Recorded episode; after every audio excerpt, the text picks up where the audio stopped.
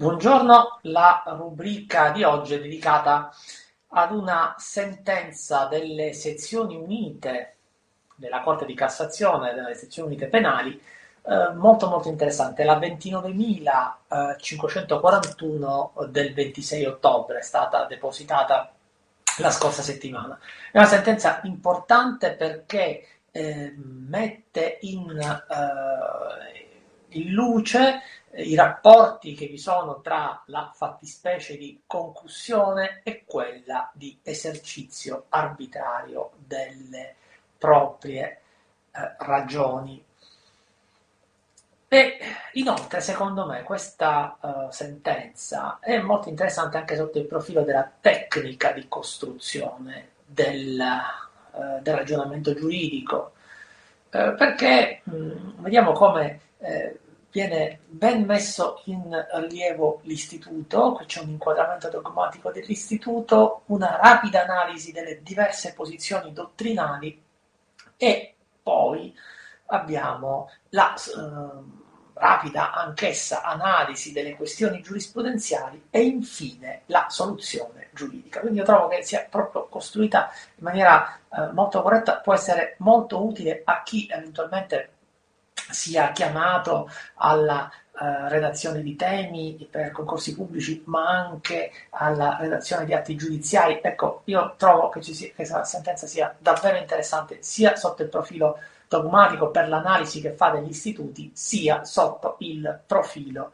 uh, della uh, tecnica di costruzione di uno scritto giuridico. Bene, andiamo a vederla. Come vi dicevo, questa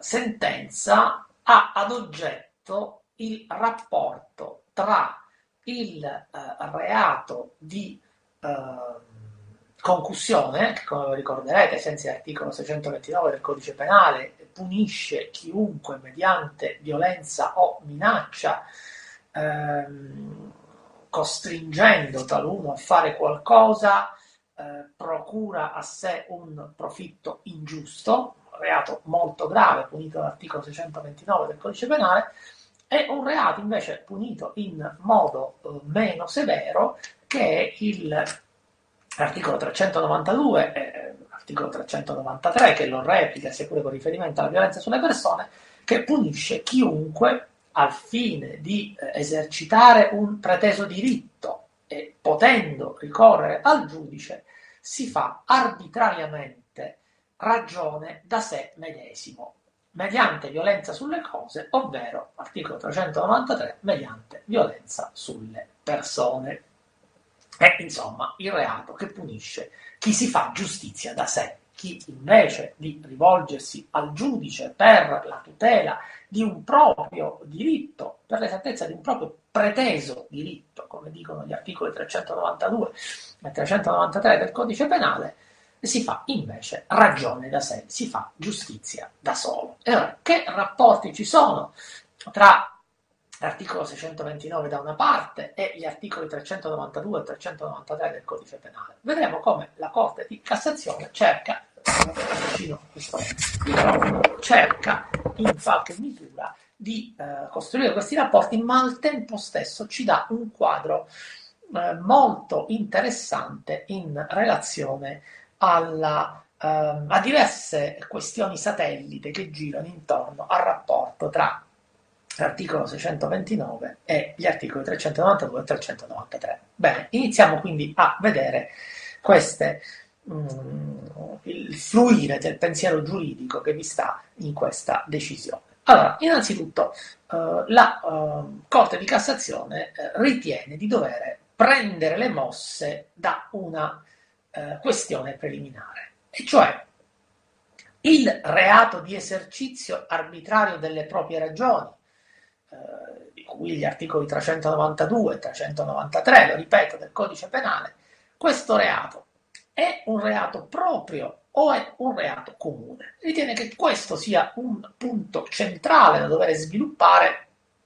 per poi giungere alla conclusione e per poter poi dipanare questa matassa. E, e qui fa una interessante digressione perché la Corte di Cassazione cerca di indagare sull'essenza del reato penale, del reato proprio. Perché il legislatore ricorre al reato proprio? Lo ricorderete senz'altro, il reato proprio è il reato di, eh, che può essere commesso soltanto da soggetti che rivestono una particolare qualifica.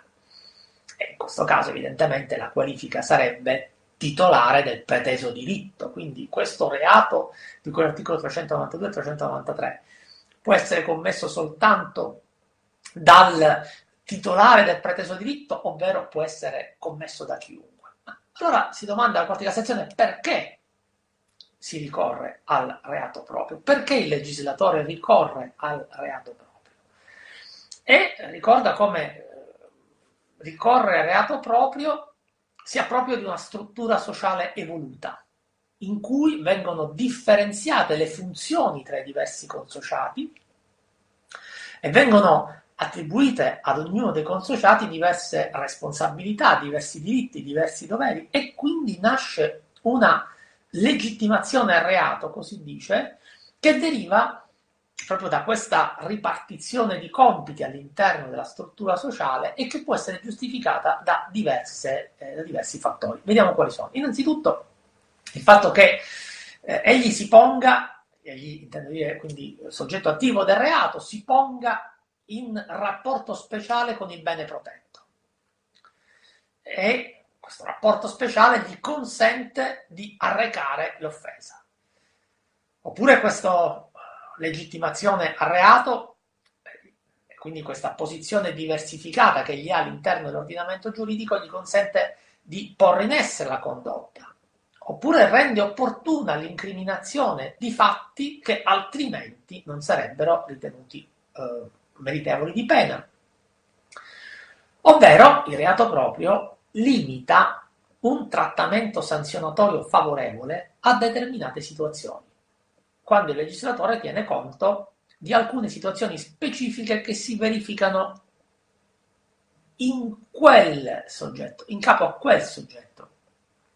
Così come avviene per esempio con il eh, reato di infanticidio eh, che può essere commesso dalla madre, differentemente dal reato omicidio, tiene conto di particolari situazioni psicologiche in cui essa si può trovare. E in questo caso eh, non c'è una violazione del principio di uguaglianza proprio perché esiste una ragionevole giustificazione dell'ordinamento giuridico a tutelare in tal modo questi interessi, in questo modo speciale.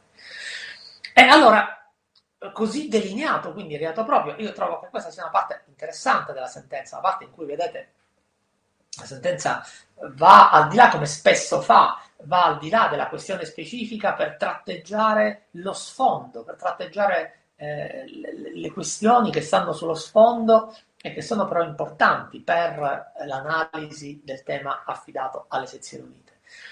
E eh, ricorda le sezioni unite, ricordano le sezioni unite per andare a sciogliere questo, questo, questo dubbio circa la configurabilità degli articoli 392 e 93 come reato proprio, ovvero come reato comune, ricorda come eh, l'incriminazione di questo reato risponda ad un'esigenza che è stata istintivamente avvertita dalla coscienza dei popoli sin dai tempi più antichi, sin dai primordi del diritto penale, il diritto romano, che incriminava l'impossessamento delle cose del proprio debitore contro la volontà del debitore, nel diritto intermedio, che puniva l'impossessamento violento della cosa altrui, e ricorda come il precedente specifico di questi reati di cui gli articoli 391 e 393 siano l'articolo 235 del codice penale Zanardelli dell'89 che a sua volta deriva dal codice penale toscano del 1853. Non si tratta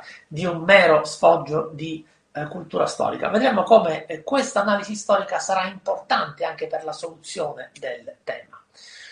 E eh, ricorda la Corte di Cassazione come la dottrina tradizionale, ecco vedete quindi qua l'impostazione dottrinale, come la dottrina tradizionale qualificava i reati di esercizio arbitrario delle proprie ragioni come reati comuni. E in questo senso la, uh, l'idea di uh, qualificarli come reati comuni, questa tesi era sostanzialmente fondata sul fatto che entrambe le norme, gli articoli 392 e 393, eh, individuano il soggetto attivo in chiunque e questo sembrava dirimente al fine di farlo ritenere un reato comune. Mentre un'altra parte della dottrina, eh, dominante però eh, ci ricorda, eh, riteneva che, soprattutto in quella più recente, riteneva che si trattasse, ritiene che si tratti di reato proprio, che può essere commesso soltanto da tre soggetti, cioè dal titolare del preteso diritto, dal soggetto che eserciti in sua vece il diritto, ovvero dal soggetto, dal negoziorium gestor, dal soggetto che sta uh, agendo in funzione di altri, si sta occupando degli affari di altri. La giurisprudenza. Eh, le prime decisioni giurisprudenziali in effetti ritengono che il terzo possa eh, commettere questo reato. Quindi aprono verso una eh, posizione eh, più vicina alla uh, idea dottrinale del reato comune. E tuttavia però ritengono che questo terzo possa avere la legittimazione attiva al reato, possa essere quindi soggetto attivo del reato soltanto quando egli abbia agito invece del titolare e quindi esista questo rapporto con il titolare, esista comunque il coinvolgimento del titolare del rapporto nella fattispecie. Le sezioni unite, ad ogni buon conto, propendono per l'idea che si tratti di un reato proprio. E perché un reato proprio? Un reato proprio che può essere commesso, lo vedremo, sostanzialmente soltanto dal titolare del, eh, del diritto ovvero dal soggetto che si trovi con questo in una particolare relazione. Perché lo scopo di questo reato è quello di impedire la violenta sostituzione individuale all'attività degli organi giudiziari. Insomma, si vuole evitare attraverso questo reato che il soggetto si faccia ragione con le proprie mani, compromettendo la pubblica pace, così diceva la dottrina. E in questo senso, eh, questa razio, questa volontà, questa volontà di evitare che il soggetto eh, si faccia ragione da sé, eh, va però in qualche misura eh, confrontata con eh, la posizione in cui si trova questo soggetto, con la posizione in cui si trova questo soggetto attivo del reato, che è titolare di un diritto che non è soddisfatto. E sembra che di questa circostanza, sembra che di questa, uh, di questa caratteristica del soggetto attivo si faccia carico il legislatore e si fa carico il legislatore eh, attraverso la costruzione di un reato, questo di quell'articolo 392 e 393, che presenta le stesse caratteristiche strutturali dei reati di violenza e di minaccia, perché la violenza e la minaccia sono presenti nell'ambito di questa fattispecie, presenta quindi la stessa struttura in qualche modo dei reati di danneggiamento, il 392, e di violenza privata, il 393, eppure ha una pena minore rispetto sia al danneggiamento sia alla violenza privata. Inoltre, eh, Qui noi ci troviamo di fronte ad una punibilità non d'ufficio, ma a querela di parte. Perché questo trattamento più favorevole rispetto a reati che hanno la medesima struttura e che presentano le, le eh, medesime esigenze, che, che rispondono alle medesime esigenze di tutela delle cose, delle persone? Perché agire per le proprie ragioni, dicono le sezioni unite, è percepito dalla coscienza sociale come un motivo di attenuazione della responsabilità, di agire per le proprie ragioni è, la, è il motivo per cui il legislatore eh, prevede un trattamento più favorevole. E allora eh, noi abbiamo la necessità di circoscrivere questo trattamento più favorevole alle ipotesi, alle eh, fattispecie in cui sussiste questa caratteristica, in cui il soggetto agisce per le proprie ragioni, agisce per le proprie ragioni, il che è percepito dalla coscienza sociale come meno grave. Egli potrebbe ricorrere al giudice, teoricamente, e per questa ragione egli assume questa legittimazione al reato, ad un reato appunto che è, prevede un trattamento più favorevole rispetto ad altri reati che pure hanno la medesima caratteristica. Ricorda la Corte di Cassazione, ricorda le sezioni unite come il fatto che vi sia il termine chiunque, come gli articoli 392 e 393 utilizzano il termine chiunque, non è particolarmente rilevante perché abbiamo altri reati, come per esempio la falsa testimonianza, l'incesto, in cui il soggetto attivo è descritto con il termine chiunque, sono pacificamente reati propri. Eh, aderire ad una tesi contraria e affermare che questo reato possa essere commesso da chiunque significherebbe eh, dare un trattamento più favorevole senza che sussistano le ragioni che hanno indotto il legislatore a prevedere questa attenuazione. Significherebbe prevedere un trattamento di favore non giustificato. Posto che si tratti di reato proprio, si tratta di reato di mano propria? Si chiedono le sezioni unite. Questa è la seconda questione che affrontano. Ma delle altre questioni satellite di, satellite di cui vi dicevo, di cui si occupano le sezioni unite. E il reato di mano propria è il reato, lo ricordiamo, in cui la condotta deve essere posta in essere dal soggetto attivo del reato, necessariamente posta in essere dal soggetto attivo del reato. E eh, qui la Corte eh, di Cassazione eh, ci, eh, ci, dice che ci ricorda come per la giurisprudenza dominante la formulazione testuale induce a pensare che questi siano reati di mano propria, cioè reati in cui la condotta tipica deve essere necessariamente posta in essere dal soggetto qualificato proprio in considerazione di questo regime speciale che è previsto in, nei suoi confronti. Tuttavia questo orientamento non viene condiviso dalla Corte di Cassazione. L'argomento forte, la questione, il, il punto chiave che eh, legittimerebbe questo orientamento, questo orientamento che ritiene che, che afferma che eh, gli articoli di cui, cioè i reati di quegli articoli 392 e 393 sarebbero reati di mano propria, si fonda sulla formulazione testuale di queste norme.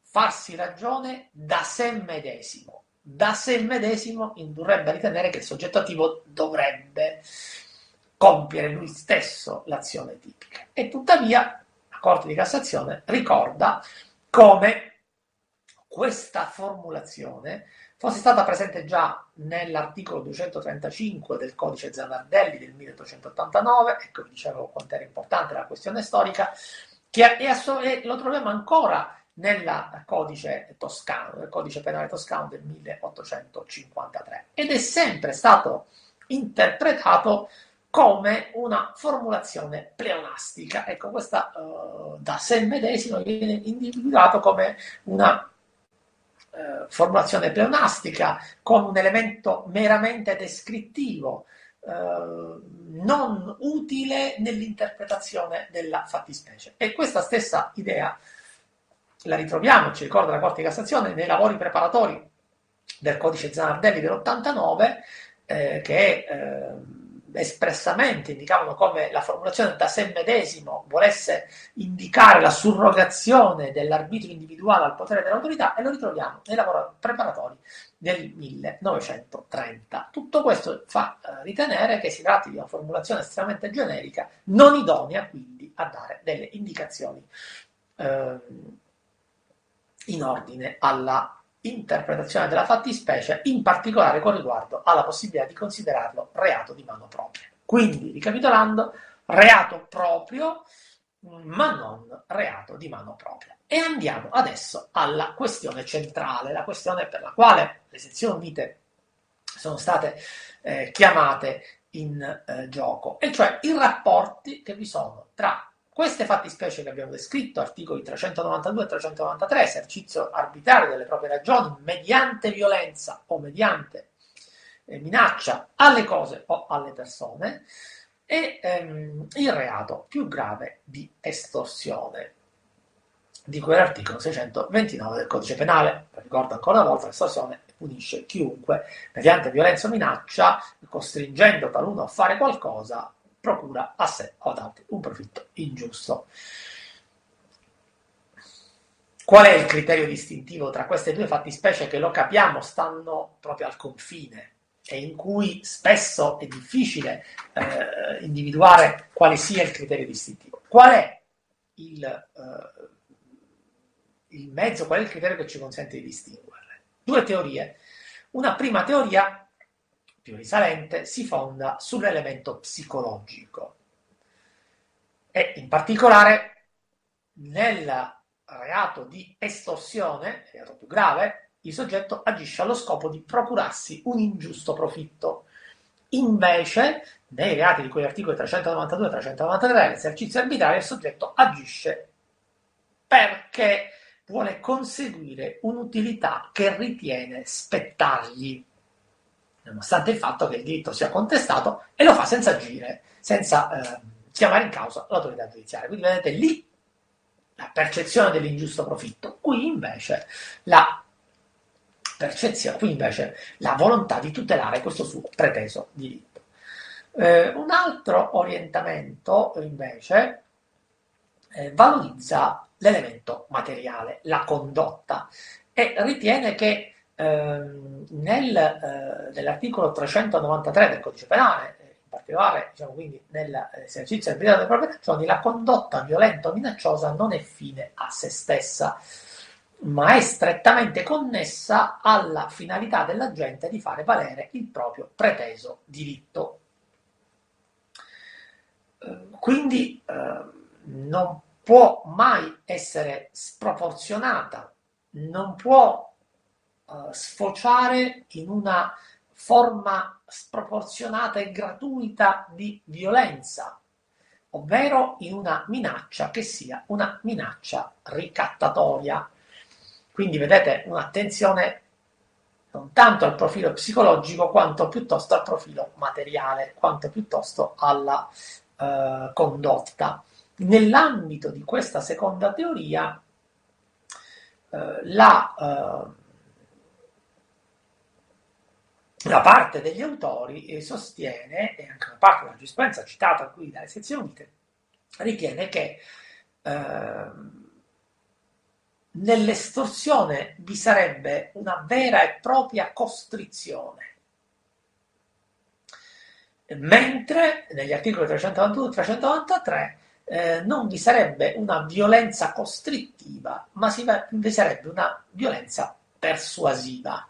Quindi lì la costrizione, qui la persuasione. Vedete come si tratta questa di, come si tratta di una teoria che si innesta nella più ampia eh, teoria che vuole che la condotta risulti il criterio di distinzione. In dottrina è molto eh, prevalente, ricorda la Corte di Cassazione, eh, la, ehm, l'idea che il, eh, l'elemento psicologico costituisca il criterio distintivo. Vedete come analisi della giurisprudenza, anzi prima inquadramento dogmatico, analisi della giurisprudenza, breve analisi della dottrina e giungiamo alla conclusione delle sezioni unite. Le sezioni unite ritengono che il criterio distintivo sia il criterio psicologico.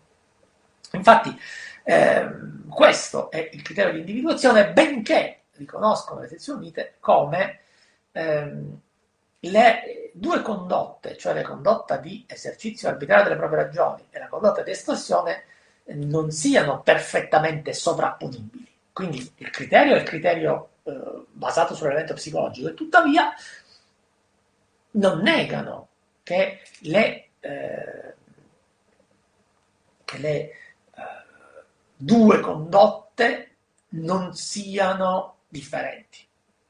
E perché non sono differenti? Perché la costrizione eh, viene richiesta soltanto per l'estorsione. Però eh, notano le sezioni unite come l'effetto costrittivo ehm, sia fortemente intriso, connaturato dice, eh, dicono le sezioni unite, consustanziale, partecipa della stessa sostanza dell'elemento psicologico. È fortemente connaturato l'elemento psicologico, perché nella concussione, eh, scusate, nell'estorsione, eh, noi ci troviamo di fronte ad un agente che realizza attività costruttiva per ottenere una prestazione non dovuta, per ottenere l'ingiusto profitto, mentre nella, eh, nell'esercizio arbitrario delle proprie ragioni la violenza, la minaccia mira ad ottenere la prestazione dovuta. Quindi, eh, afferma, eh, afferma la sezione unite, le due condotte non sono sovrapponibili. Eh, l'elemento costrittivo lo troviamo soltanto in una e però in qualche misura noi ci troviamo di fronte ad, una, eh, ad un elemento psicologico che connota la condotta. Eh, il riferimento al, all'effetto costrittivo sembra eh, piuttosto utile, eh, ricordano le sezioni unite, per distinguere l'estorsione da un altro reato, cioè dal reato di rapina. Reato di rapina. Eh, infatti la giurisprudenza eh, ritiene che, che, le fattispecie di rapina e le fattispecie di estorsione possono essere proprio eh, distinte sulla base di questo elemento. Perché?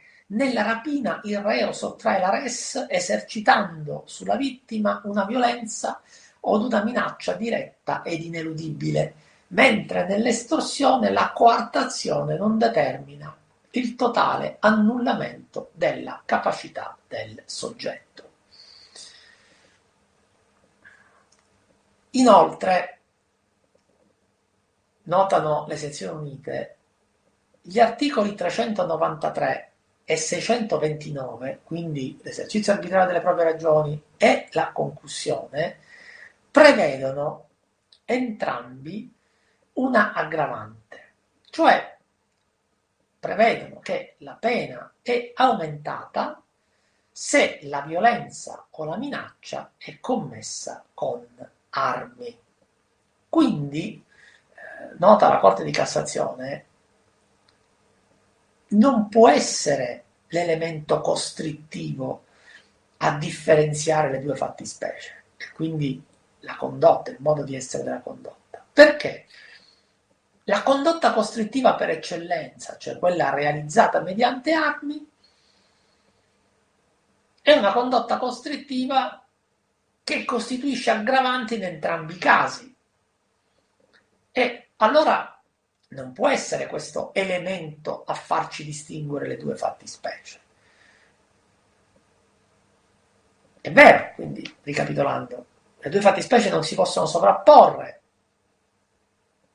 è vero che sono fortemente eh, differenti eh, perché le due condotte sono animate e pertanto fortemente intrise da un elemento psicologico differente.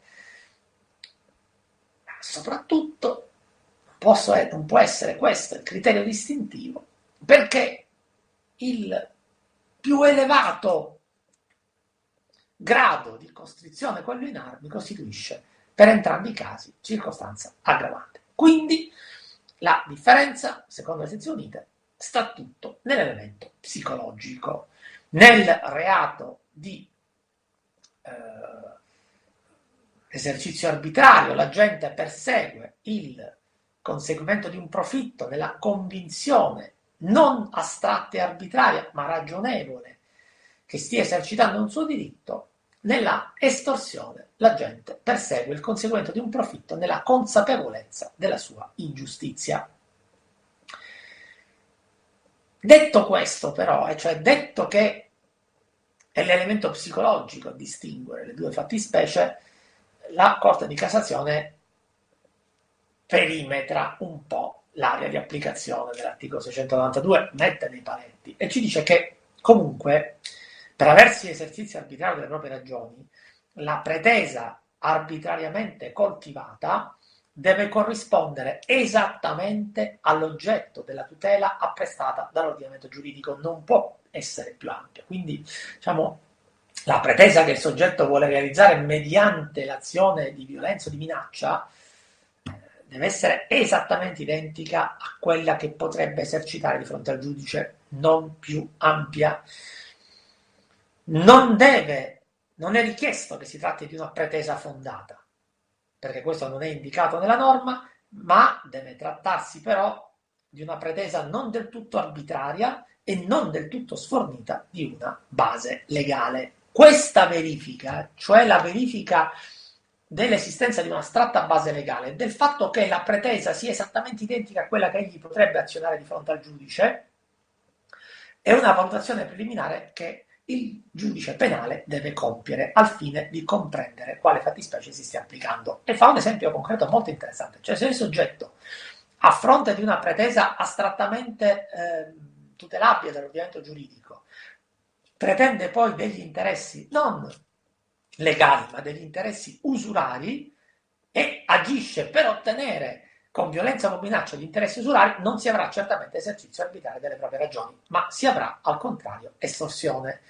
Quindi questi elementi sono elementi fondamentali. Quindi vedete, criterio distintivo è certamente il criterio psicologico, ma la Corte di Cassazione ben mette in rilievo come esistano comunque delle differenze nella struttura dei due reati che vanno tenuti in considerazione del giudice penale, bisogna compiere addirittura una valutazione di carattere preliminare in questo senso. Altra domanda, può essere l'esercizio arbitrario delle proprie ragioni realizzato mediante una violenza o minaccia indirizzata verso terzi, quindi indirizzata non verso il soggetto passivo dell'obbligazione civilistica, ma al contrario verso terzi, e eh, in passato si è ritenuto eh, sia da parte della giurisprudenza sia da parte della dottrina che ciò fosse possibile, mentre le sezioni unite oggi ci dicono che se questa è la razio che hanno individuato, cioè la razio di eh, tutelare, o meglio di prevedere un uh, trattamento sanzionatorio differente, meno grave per il soggetto che sta agendo per la tutela di un proprio diritto, eh, preteso diritto, quando questo preteso diritto ha delle caratteristiche di eh, ammissibilità, eh, quando la sua pretesa realizzata mediante violenza, violenza o minaccia è una pretesa che ehm, corrisponde esattamente alla pretesa che potrebbe ottenere, che potrebbe cercare di realizzare di fronte al giudice, non ha più senso. Ah. Che si possa agire nei confronti dei terzi. Perché bisogna agire nei confronti del soggetto? Perché abbiamo esercizio arbitrario delle proprie ragioni soltanto quando il creditore, il presunto creditore, agisce nei confronti del presunto obbligato. Quindi le minacce, per esempio,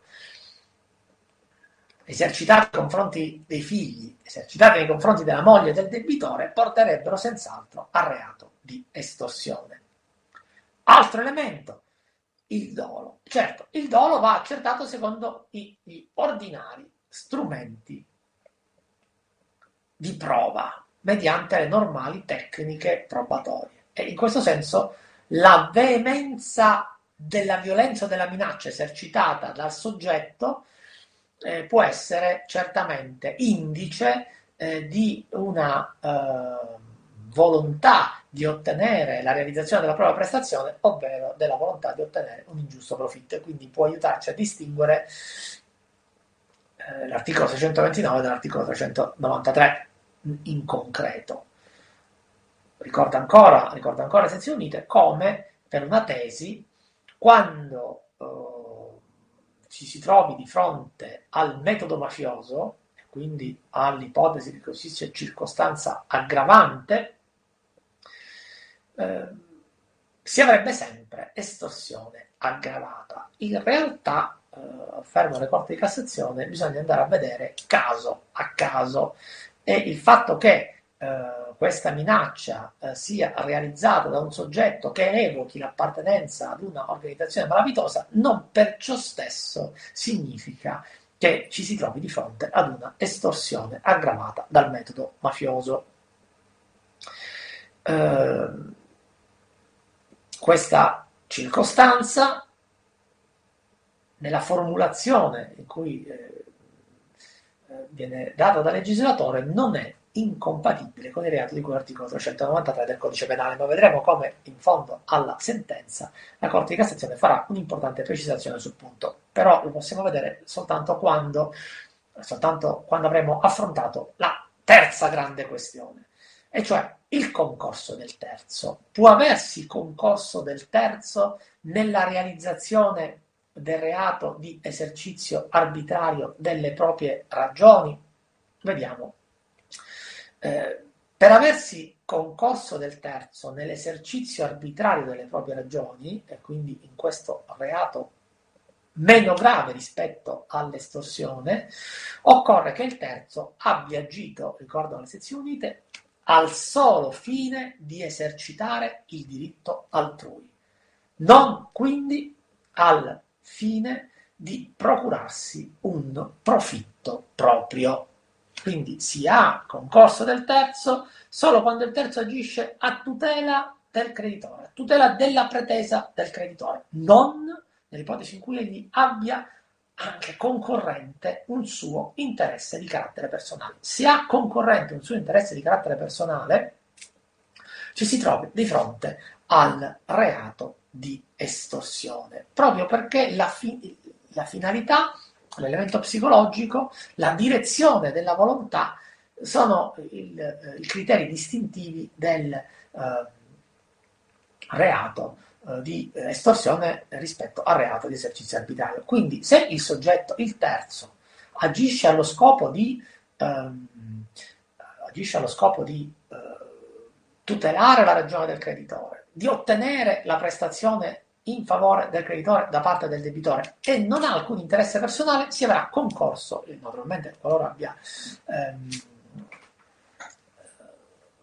stia concorrendo ovviamente con il eh, soggetto titolare del rapporto, quindi abbia per esempio con questi un accordo, in questo caso si avrà esercizio arbitrario delle proprie ragioni. Ma se al contrario egli sta agendo anche per un interesse proprio, tipica situazione, l'ipotesi in cui egli ottenga una percentuale di quanto il debitore pagherà in favore del creditore, ecco, in questo caso noi non avremo più esercizio arbitrario, concorso esercizio arbitrario delle proprie ragioni, ma avremo al contrario il reato di estorsione, perché il soggetto sta agendo per un profitto proprio.